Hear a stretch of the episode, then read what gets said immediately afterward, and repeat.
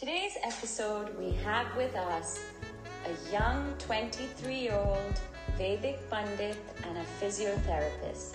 He is a multi talented personality and a great inspiration to many. Hanish, welcome to WWW. We're definitely going to have some worthwhile conversations here. Tell us a little bit about yourself and your childhood growing up in Hong Kong and what has shaped you and made you into this multi talented personality. Hi, Shiv and Neelam. Thank you for having me on the podcast. It's such an honor, and I'm really excited to be talking with you both today. Um, to just introduce myself, I guess, um, I grew up here in Hong Kong. I was born and raised here. And I actually didn't come from a very religious or spiritually practicing family. And so, as you mentioned, I am a trained Vedic Pandit. I studied in Coimbatore in the south of India for about six and a half months, where I was trained to conduct various pujas, rituals, and ceremonies to mark various occasions in life. But despite me having gone to learn those things, when I look back at my life in Hong Kong, we didn't really have many of those things done at home. We were your typical regular Hindu family that once in a while, if there was a big occasion, we would go to the temple, have the ceremony done there, and then be on our merry way. So having anything done at home was very out of the ordinary, very wow. There was a huge wow factor to it. So whenever I would get invited to other people's homes for pujas, I would get very excited because it was such a such a different experience. You never I never got to really experience that. And also being in Hong Kong, you have such a different experience of things compared to your Indian counterparts. In India, you go to someone's house, it's easy to find a temple along the street, go call the pujari, have a puja done at home. Mm-hmm. Here, you have to kind of hunt for it. And if you have this hunger for it, when you get it, you just you know, you jump at the chance. So that's that's just a bit of my experience with Hong Kong. But what drew you? What drew you to this line of work? It's a very unique line of work for someone who hasn't grown up in that kind of family. You're not a Brahmin Pandit family. Mm-hmm. So this is just I mean, for me it's it's astonishing that you're doing this kind of work from such a young age? For me, it was just a matter of this is who I am. It almost came to that point.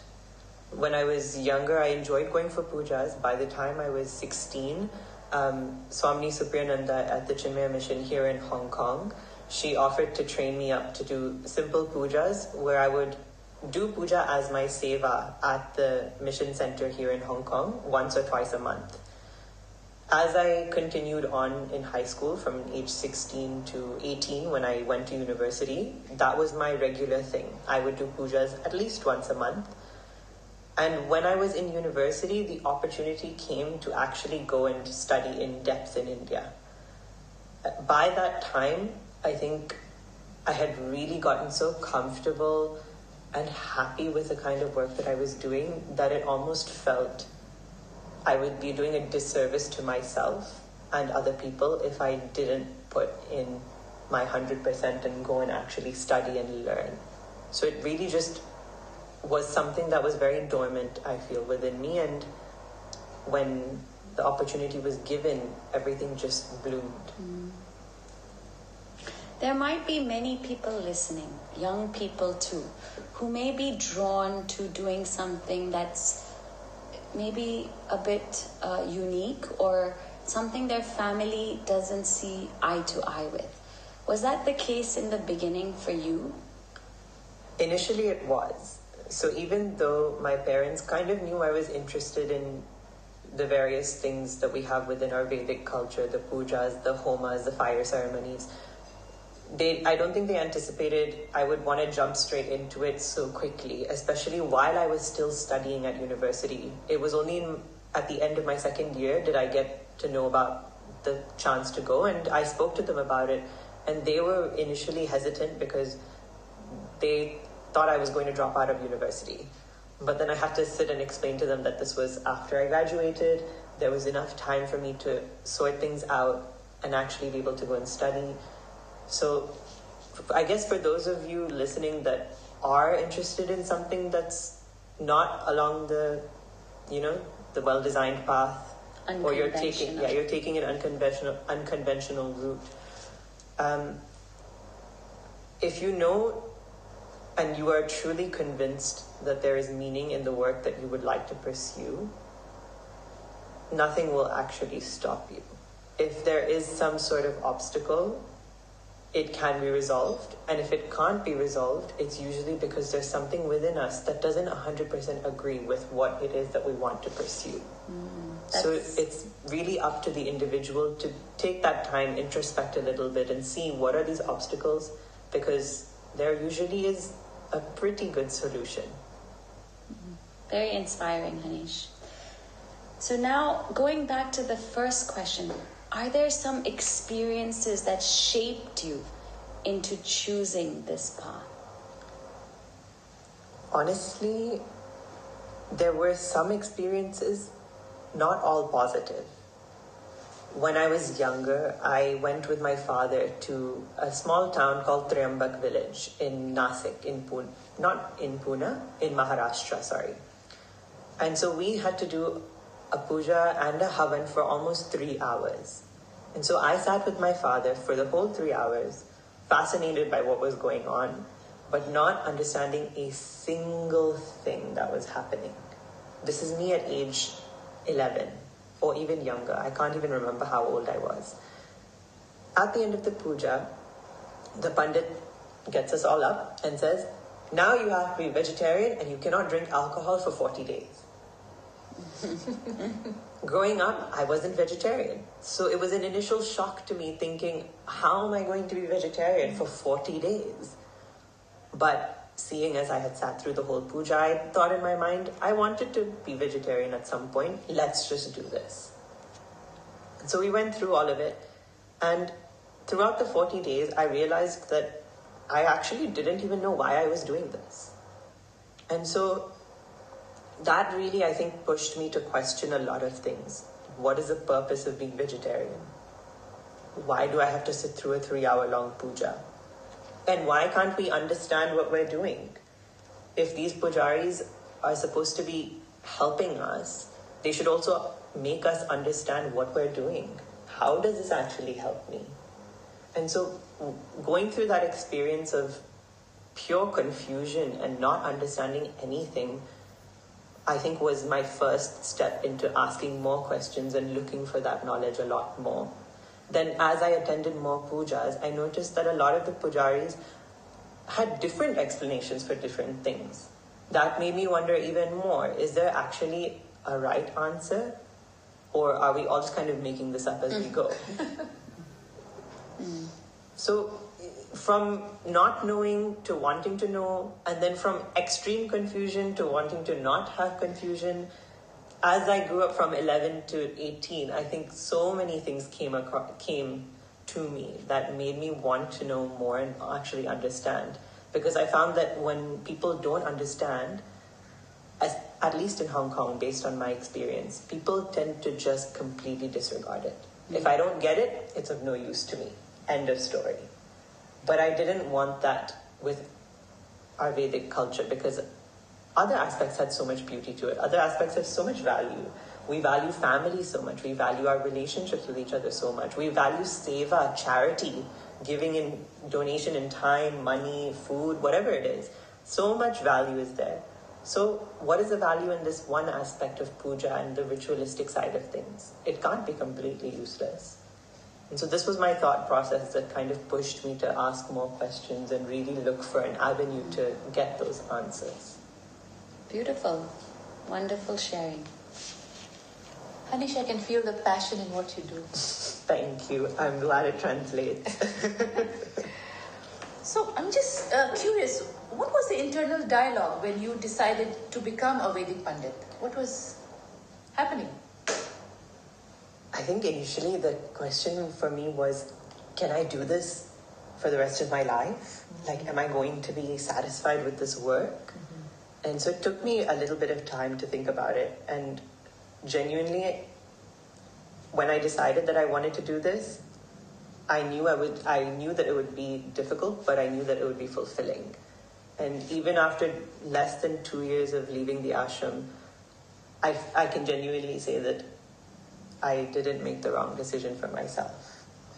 I was also initially worried about how people would see me because I would be interacting with the same people that quite literally had held me in their arms growing up. And so that has been the scenario with many families here. I'll go to their house for mm-hmm. something, and they, they'll wonder how to interact with me now. They'll think, I, you know, I, I held you as a baby, and now suddenly you're doing this for me. You're having a puja in my house. It's, it's something that nobody anticipated, I feel. This brings me to an interesting question. One of our kids has asked, Does he feel odd when elders touch his feet? um, I think this also brings up the question then why do we touch feet, right? And so I initially was very uncomfortable when I thought about it. I thought if people are actually going to come and touch my feet, you know, it's really odd. But I was told by someone that remember why we touch people's feet. It's not because of them as a person. We are bowing down to the knowledge that they hold, the traditions that they have upheld, and we are bowing down to all the teachers that have come before them and have guided them and given them this knowledge, which we are now so fortunate to receive. It's gratitude towards those beings, those masters that have given us this knowledge, and not just you, the person. Sure, it's good to be grateful because you've come and you've provided a service, you've helped them connect deeper. But when they touch your feet, remember they're not touching you, Hanish's feet. They are touching the feet of all of your masters, all of your teachers that have come before you. They are honoring this knowledge. And if you recognize that, you will not feel awkward. And so sometimes I forget that and I feel awkward. And then I have to remind myself that it's not about you, Hanish. It's about much more. Mm, absolutely. I like that. Yeah. And you know, Gurudev often says mm. ego is anything that makes you feel unnatural. So when you think you are even not worthy or the opposite. So just feeling natural and yeah, they're bowing down to the divinity within yes, you. Yes. Exactly. Absolutely. So that brings me to another question. What is your inspiration? Gets you up in the morning? What is that drive that, you know, keeps you going, Anish? honestly, my drive, I feel like my drive is just this vision that I have that we can revive all of those Vedic customs that we have lost over the years and actually make them a part of our lives once again. Because if you look at what we do, pujas, havans, fire ceremonies, they're all done to mark occasions. Today we celebrate birthdays by having a really large birthday party. And we think, great, new tradition in the house. We can continue that, but why can't we reincorporate Vedic customs? There's a specific birthday homa that we have. It's literally for birthdays. It's to invoke the Ayush Homa. Ayush Homa, exactly. To invoke the blessings of the divine to protect us and give us good health for the upcoming year. These are beautiful customs that we have had for years and years and years. But it's starting to get lost, and what really drives me is being able to bring this back mm. to help us tap back into our roots. We have a library, a powerhouse of knowledge, and we're not using it. And I think what really drives me is when I think about that and remind myself of this vision that isn't just mine, but it's actually all of it's all of the great masters' visions to have this knowledge reach everybody and for them to be able to make themselves the best version of themselves and be able to serve everyone. And if I can do that in my own little way, then I think my purpose is fulfilled. And just reminding myself of that really helps. And so it may not be an everyday wake up in the morning, yes, this is my purpose type thing, but it's definitely a driving factor. And that also makes me love what I do so much. I've had the privilege of having Hanish over a couple of times for some very, very beautiful pujas, and I promise you, he will just infuse your space with positivity. Hanish, and I'm going to book you for February. Oh, lovely. I can't wait. So, Hanish, for those listening, uh, can we tell them a little more? Do they need an occasion? Do we have to have an occasion to have a, a puja in our home? Oh my gosh, not at all. These pujas can be done at any time for any reason. There's no there's no need to limit it to just an occasion. These things are done for various reasons to charge the energy within your home. Sometimes we feel a little bit down on energy. Sometimes we feel like there's a block and we can't really get past it. Often during havans, during fire ceremonies, people take those 20 minutes of swaha and offering into the fire to actually reflect what is blocking me right now. How can I offer it to the divine and how can I watch it burn and completely disappear? So we think of these things as ritualistic, but they can be really good tools for us to reflect and overcome, you know, our day to day issues, something so mundane that we can't wrap our head around. Many people have found they're able to be at ease with themselves and whatever they're facing after a havan.